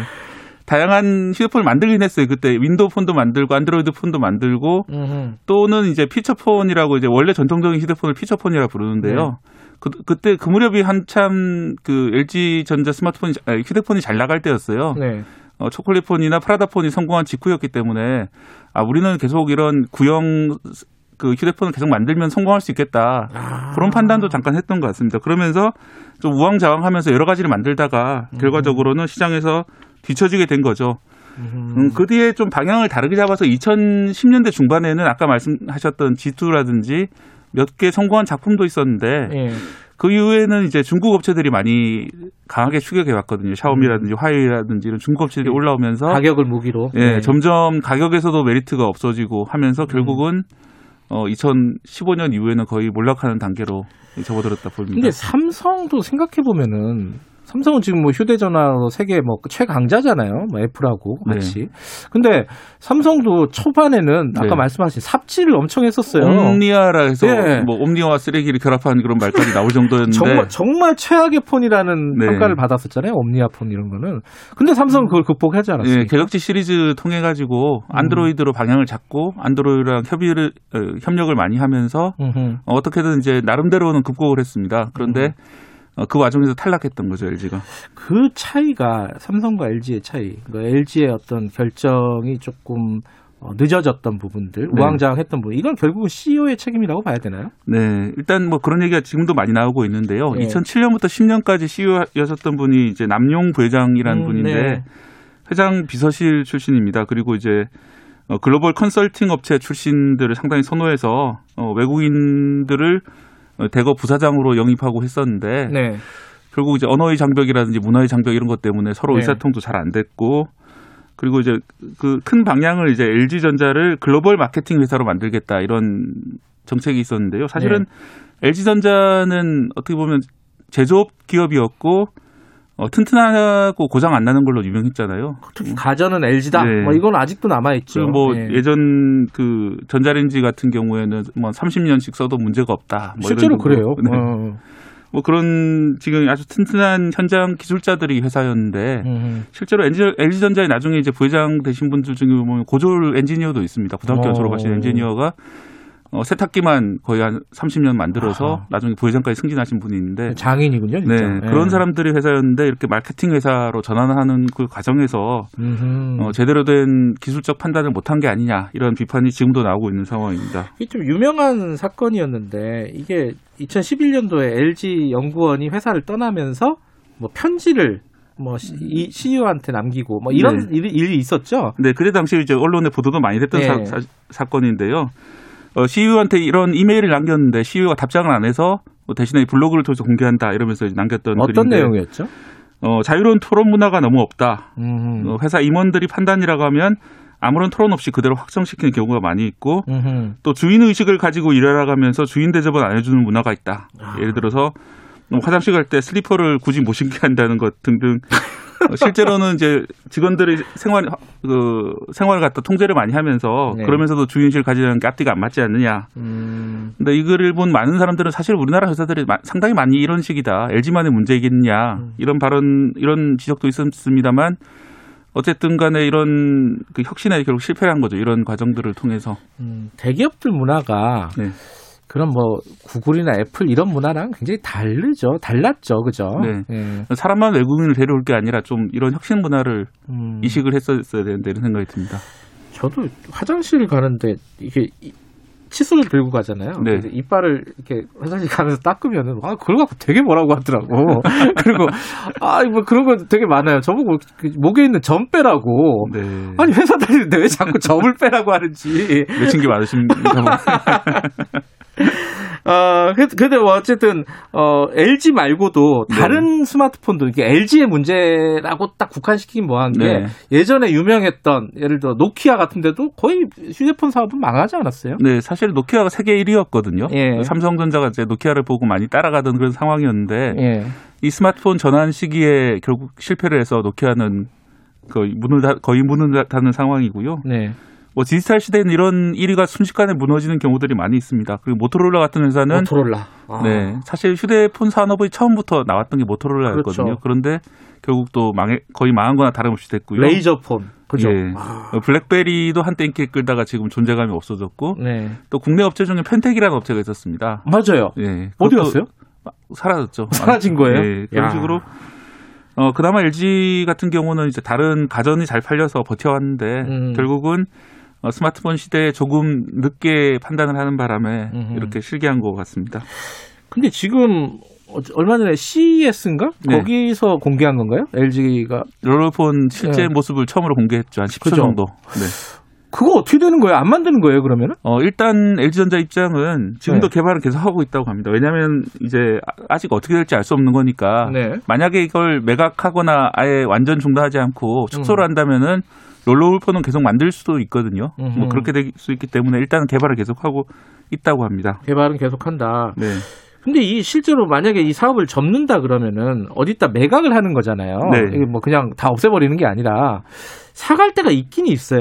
얼전자 휴대폰이 의외로 미국 시장에서 잘 팔리고 있습니다. 13% 지금 현재요? 예, 13% 정도 점유율로 오. 3위입니다. 애플, 삼성전자 뒤어 3위인데 예. 뭐 그렇기 때문에 미국 시장에 진출하려고 하는 후발주자들은 상당히 좀 관심을 가질 수가 있고요. 어허. 뭐 실제로 지금 얘기 나오고 있는 기업 중에는 이제 베트남 최대의 재벌인 빈 그룹이라는 곳이 있는데요. 네. 어, 여기서 사갈 수 있다 이런 이야기가 지금 나오고 있고 네. 어, 이게 아직 루머 단, 계인데요 아, 아직 이제 명확하게 네. 공식적인 건 아니고 이게 그 설이네 설. 예. 예. 그밖에 자동차 업체인 폭스바겐도 관심이 있다 이런 얘기가 있습니다. 여기서 왜 폭스바겐이 나오죠? 어, 네가 왜 여기서 나와 이런 네, 거네. 폭스바겐이 이제 전기차 산업으로 진출하려고 하니까 네. 전기차 산업이 이제 어, 자율주행이라든지 그다음에 음. 자동차 안에서의 통신이라는 이런 것들이 중요하기 때문에 네. 어, 스마트폰도 팔고 또 그걸 이용해서 자동, 자동차 여러 가지 서비스도 같이 결합을 하는 식으로 판매를 하지 않을까. 어, 이것도 역시 루머입니다만 아직까지 나오고 있는 아, 얘기고요. 이것도 설이고. 네. 네. 또 구글이 관심이 있다는 얘기가 나오고 있습니다. 구글이요? 네. 만약에 이게 성사되면은 삼성전자가 좀 곤란해겠죠. 왜냐하면 구글이 안드로이드 진영을 이끌고 있는데 음. 자체 제조 시설을 가지게 된다면은 다른 안드로이드 폰이 좀 약간 문제가 생길 수가 있고 예. 어, 역설적으로 그렇기 때문에 아마 구글이 안 사갈 거라는 얘기도 많이 있습니다. 왜냐하면 구글이 이걸 가져가게 된다면 다른 안드로이드 진영과 척을 지는 셈이 되기 아. 때문에 아, 이거 어떻게 될지 모르겠지만 네. 여러 가지 얘기가 나오는 걸 보니까 분명히 시장에서는 관심이 많은 어떤 사건이다 이렇게 볼 수는 있겠네요. 네. 근데 우리나라 입장에서 생각해 보면은 지금 사실상 삼성하고 애플하고 LG하고 세 개 회사가 휴대폰 시장을 지금 어, 과점하고 있는 상황이잖아요. 네. 그 중에 LG가 없어 없어진다고 하긴 좀 뭐하지만 LG가 사업을 접는다 그러면 소비자 입장에서는 이게 좀 문제가 되는 거 아닌가요? 네, 그렇습니다. 이제 일단 애플하고 삼성만 남게 되면은 네. 아무래도 가격 경쟁이나 품질 경쟁을 할 요인이 좀 줄어들게 그러니까요. 되겠죠. 그래서 네. 어좀 그런 점에서 아쉬운 점이고. 네. 어, 좀더 좋은 제품으로 이렇게 계속 LG가 계속 갔으면 좋았을 텐데 이런 생각이 많이 들어요. 그래서 뿐만 아니라 그 통신사 입장에서도 음. 이제는 그 LG를 통해서 이렇게 나머지들과 협상을 가질 수가 있었는데 네. 어, 삼성과 애플이 더 고자세로 나올 수가 있죠. 통신사 입장에서. 음. 그렇게 되면은 어, 뭐, 공시 지원금이라든지 이런 것도 좀 깎일 수도 있고 그런 음. 문제점이 발생할 수 있습니다. 소비자 후생 문제는 어, 이게 조금 심각하게 좀 검토를 해봐야 네, 될 소비자 후생도 문제지만 사실은 이제 부품업체들도 문제입니다. 아, 협력업체들. 네, 휴대폰도 예. 협력업체 엄청 많거든요. 그럼요. 몇천 음. 몇천 개씩 될 텐데. 네. 어, 특히 LG 협력업체들은 LG만 만들고 삼성 삼성만 만들고 음. 이런 경우들이 상당히 많이 있습니다. 우리나라 상황에서는 그렇다면은 이 사업이 외국으로 단어 지금도 이미 많이 해외로 공장을 거의 다 이전했기 음. 때문에 외국으로 가 있긴 하지만 어, 새로운 업체가 인수하게 되더라도 적절하게 일을 승계할 수 있을지 이런 문제들이 음. 남아 있는 상황입니다. 어, 당연히 고용 승계 문제 이런 것들도 심각한 문제 중에 하나일 네, 본사는 고용을 승계해 준다고 해도 그런 네. 하청업체까지 승계를 해주는 건 아니기 때문에 그런 문제가 발생할 수 있습니다. 이게 지금 LG 휴대폰 얘기 쭉 했는데 이게 결국은 그 시대 변화를 기업이 네. 따라갈 수 있느냐 선도까지는 못하더라도 적절하게 속도를 맞춰서 따라갈 수 있느냐 이게 핵심인 것 같아요. 특히 LG 같은 경우는 그 전에 이제 프라다폰이라든지 네. 어 초콜릿폰의 성공 때문에 어떤 성공이 덫이라고 하잖아요. 하나를 음. 성공시켜 나면은 상황이 바뀌었는데도 계속 과거의 성공에 집착하게 되고 네. 그런 점들이 좀 문제였던 것 같고요. 예. 또 LG만의 문제는 아니지만은 어, 기업 문화가 좀 더 창의적이고 수평적인 그런 문화로 바뀌어야 한다 이런 것들을 좀 단적으로 드러내는 사례를 볼 수 있습니다. 휴대폰 시장 얘기를 쭉 했지만은 사실은 자동차 시장도 비슷해요, 그죠? 네, 지금 뭐 전기차로 바뀌고 있는 음. 이때가 또 하나의 그런 스마트폰이 도입되던 데 마찬가지로 그렇죠. 또 하나의 그런 상황이 아닌가. 테슬라가 애플하고 자주 비교되잖아요. 예. 그럼 만약에 여기서도 어, 우리나라 제조업체들이 잘못된 판단을 한다면은 아 물론 음. 이제 그렇게 된 전기차로 갈지 아니면 생각보다 훨씬 더 오래 모터 시대가 계속될 수도 있습니다. 그런데 어, 뭐 그렇죠. 옵션이야 지금 예, 뭐 수소차도 있고 그런 예. 와중에서 이제 어떤 흐름을 잘못 읽고 판단을 한다면은 음. 상당히 곤란해질 수 있겠다는 생각이 듭니다. 그러게요. 지금 자동차 시장, 휴대폰 시장, 휴대폰 시장은 이미 이제 어, 게임이 어, 이미 한 10여 년 전에 정리가 돼서 네. 지금 이제 효과가 영향이 나타나는 거고 자동차 시장은 지금 막 시작되는 단계 아니겠습니까? 아, 시대의 변화를 잘 좀 따라갔으면 좋겠다. 그게 이제 또 우리한테도 도움이 되는 거니까요. 네. 자, 여기까지 듣겠습니다. 고맙습니다. 네, 고맙습니다. 박대기 기자의 덕후력이 뿜뿜했다는 문플레, 맨플레, 펠리스의, 펠리스님의 말씀이었습니다. 자, KBS 박대기 기자였습니다. 지금 시각은 8시 45분입니다.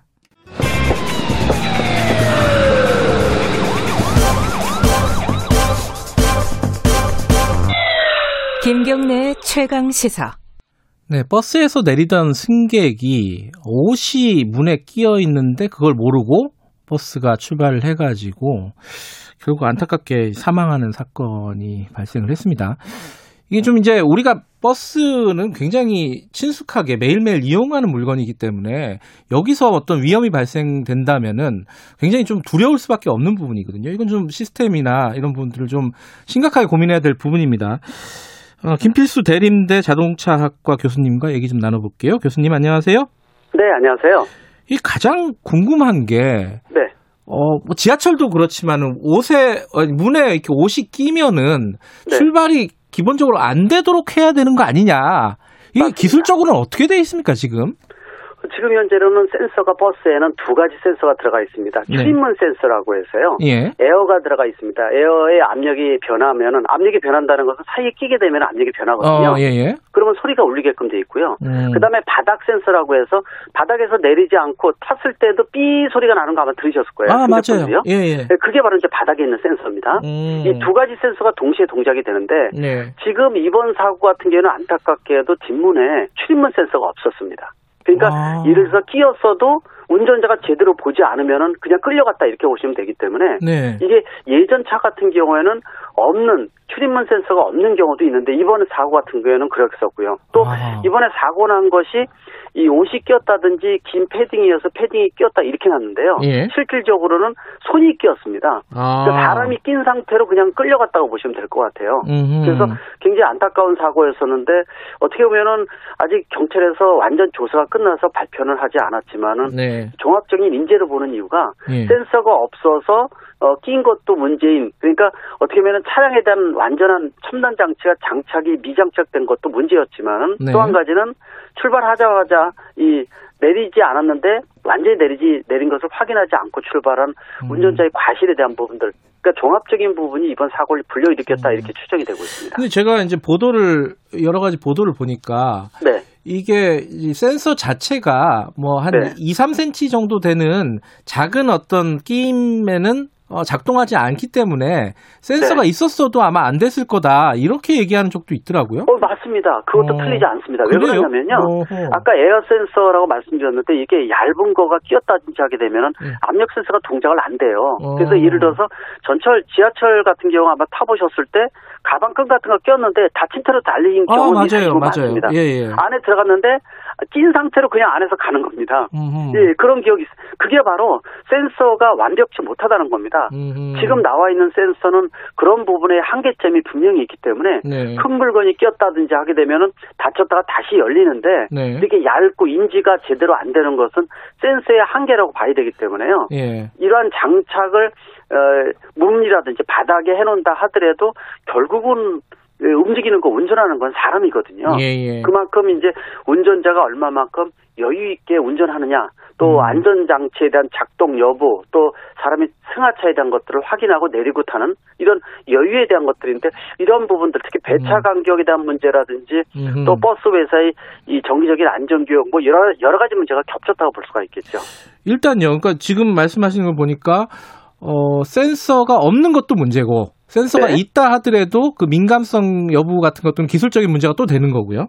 일단 맞습니다. 이번 버스에는 센서가 없었다는 말씀이신데 그 없어도 맞습니다. 운행이 가능한 거예요? 지금 가능은 합니다. 어. 센서가 의무화되는 건 아니고요. 그래요? 또 모든 음. 것이 버스가 수명이 11년이거든요. 네. 그래서 초기에 나온 것들 버스, 버스 중에서는 물론 이제 대도시 같은 경우에는 이 저상 버스라든지 첨단 장치가 장착된 버스가 거의 다 그런 차량부터 먼저 바꾸거든요. 네. 그러나 아직도 지자체 중에서는 이렇게 좀 센서가 없는 차량도 상당히 많이 다니고 있다 분명히 말씀드릴 수가 있기 음, 때문에 네. 그래서 결국은 이 얼마만큼의 버스의 그 배차 간격이라든지 음. 안전운전 근무 환경 개선 이런 네. 부분들이 어느 때보다도 중요하지 않나 이렇게 강조할 수가 있습니다. 그러니까 말하자면은 이 승객이 내린 거를 한 3초만 더 확인했어도 맞습니다. 아마 사고는 안 일어났을 것이다. 이렇게들 많이 예. 얘기하잖아요. 특히 이제 그래서 버스에 대한 부분들, 안전에 대한 부분들을 예. 집중적으로 교육을 할 때 가장 중요하다는 게 아마 타시는 분들 아찔한 경우 있을 겁니다. 어, 완전히 차가 정차하기 전에 먼저 몸을 일으키거든요. 맞아요. 근데 이 완전히 차가 정차된 다음에 고령자도 많기 때문에 그 다음에 일어나는 것이 맞는데 음흠. 마음이 급한 겁니다. 그러다 보니까 습관화가 몸에 돼 있고요. 문 앞에 다 가서 기다리잖아요. 맞습니다. 예. 기다리고 카드 태그를 하고요. 예. 이거 아마 경험이 있으신데 젊은 친구들도 이 잡을 때 차가 차로 변경하다면 몸이 흔들거리는데 고령자분들은 이걸 못 견디거든요. 음. 2019년에 경남 진주에서 여고생 전신마비도 타자마자요. 네. 이 급차로 변경을 한 다음에 하는 바람에 이 친구가 넘어지면서 모기를 크게 다쳐서 전신마비가 된 사람입니다. 네. 그러니까 예를 들어서 이 탑승한 다음에도 한 3초, 4초 후에 출발하는 요령이 있죠. 이번 같은 경우에도 그렇습니다. 사람이 완전히 내린 걸 확인해야 되는데 손이 아직 끼어 있는데도 불구하고 닫은 버튼을 눌렀다는 거죠. 음흠. 그러다 보니까 아마 이 차를 타, 이 버스를 내리실 때 열리자마자 삐 소리 나는 거 느끼실 거예요. 그게 왜 그러냐면요. 기사분들도 습관화돼 있다 보니까 열린 버튼을 누르면서 닫은 버튼을 동시에 누르는 아, 분이 있어요. 맞아요. 예, 닫은 버튼을 누르니까 바닥에 아직 사람이 있으니까 삐 소리가 나는 거거든요. 네. 이걸 한 템포 느리게 해서 3초, 4초만 늦게 문을 닫아도 사고가 발생을 안 하기 때문에 네. 승하차시 여유 있는 안전 시간에 대한 것들 음. 또 예를 들어서 이 탔을 때는 완전히 앉은 다음에 출발하는 거 그다음에 하차한 다음에도 약 5초 후에 출발하는 거 이런 요령에 대한 것들 몸에 음. 숙지시켜야 되는 게 중요하다고 보고 있습니다. 그러니까 저도 버스를 타 보면은 요새는 그렇게까지 하는 분들이 없는데 몇 년 전만 해도 사람들 내릴 때마다 문을 닫는 분이 있어요. 맞습니다. 닫으려고 하다 다시 열어주고 닫으려다 그러니까 그게 그게 근데 버스 기사님이 물론 문제가 있는 거지만은 이게 배, 아까 말씀하신 근무 조건, 배차 네. 간격, 노동 조건, 노동 강도 이런 문제와 연관이 돼 있잖아요. 빨리 빨리 배차 구역으로 안 돌아가면은 뭐 페널티가 있다든가 이런 것들이 예전에 문제가 많았었는데 어, 지금 지금도 그런가 봐요.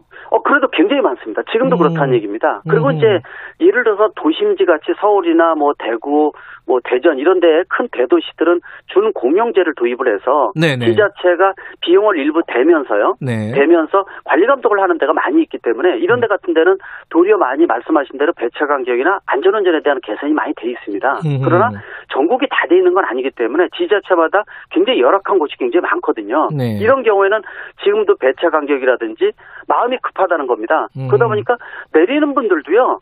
소리가 나면 불안하고 미리 서서 카드 태그를 하고 그다음에 고령자분들은요 더더욱 아찔한 경우가 굉장히 많이 있거든요. 네. 그런 측면에서 보게 되면은 이 근본적인 이 버스에 대한 대수술이 필요하지 않나. 이거 매년 몇 번씩 사고가 생기는 거는 분명히 문제점이 있다고 말씀드릴 수가 있습니다. 상대적으로 준공영제 같은 경우에는 그나마 좀 낫잖아요. 노동 조건이나 이런 것들이. 훨씬 낫죠. 왜냐하면은 음. 지자체에서 그 적자에 대한 것들에 대한 네. 보상을 좀 해주고요. 또 중요한 것이 필요 없는 노선을 줄이고 네. 또 사람이 많은 지역은 정류장을 늘리고 또 신도시에 버스가 들어가게 하고 이런 효율적인 부분들을 하는 것이 지자체가 그 지원 금액을 결정을 하거든요. 예. 물론 원가 산정에 대한 것들은 지자체마다 굉장히 다양한 특성이 있기 때문에 그걸 고려를 해서 특성을 하는데 준공영제를 잘하는 지자체 같은 경우에는 예. 평가를 수시로 합니다. 음. 그리고 관리 감독을 철저히 함으로 인해서 좀 더 매년 지원해주는 금액이 차별화시켜서 잘하는 데는 많이 주고 음. 못하는 데는 깎고 그러다 보니까 버스 회사에서도 배차 간격부터 안전운전 교육이라든지 또 버스의 첨단화를 개선을 시킨다든지 이런 여러 가지 노력을 기울이는데 어떤 중공영제는 이런 것들이 소홀히 되다 보니까 하나하나 비슷하게 비용만 들어가는 음. 지역도 분명히 있다고 말씀드렸습니다. 아, 그런 지역도 있고.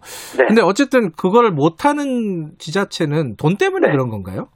맞습니다. 결국은 비용입니다. 지자체 음. 중에서 결국은 자립도 이 예산의 자립도가 떨어지는 지역 같은 데서는 비용을 줄 수는 없거든요. 네. 이 비용이라는 것이 그냥 들어가는 거고 이 대중교통 수단의 개선 지자체 민들의 환경 개선 또 운행 특성의 개선을 위해서 지원하는 거기 때문에 네. 비용이 자립도가 떨어지는 경우에는 준공영제를 하고 싶어도 못하는 부분이 있기 때문에 네. 상당히 고민사항도 늘어난다고 볼 수가 있습니다. 아, 기술적인 걸로 한 가지 궁금한데요. 교수님 네. 그, 그 아까 그 승객이 그 손이나 혹은 옷이나 껴가지고 이제 따라서 이렇게 달리는 수밖에 없는 상황이었잖아요. 네네. 그 상황이 백밀러, 그러니까 사이드 미러로 보이나요? 버스에서? 보입니다. 어떻게? 문제는 이제 야간 아, 같은 이번에도 저녁 때 사고가 생겼는데요. 예. 야간 같은 경우에는 사이드 미러를 보더라도 100%잘 안 보이는 경우도 있습니다. 음. 그러다 보니까 말씀드린 대로 사이드 미러로 보는 건 한계가 있고요. 네. 그래서 이 4초, 5초를 좀 느리게 하라는 것도 말씀드린 이유라고 보고 있고요. 네. 선진국에서는요, 버스에 ISG,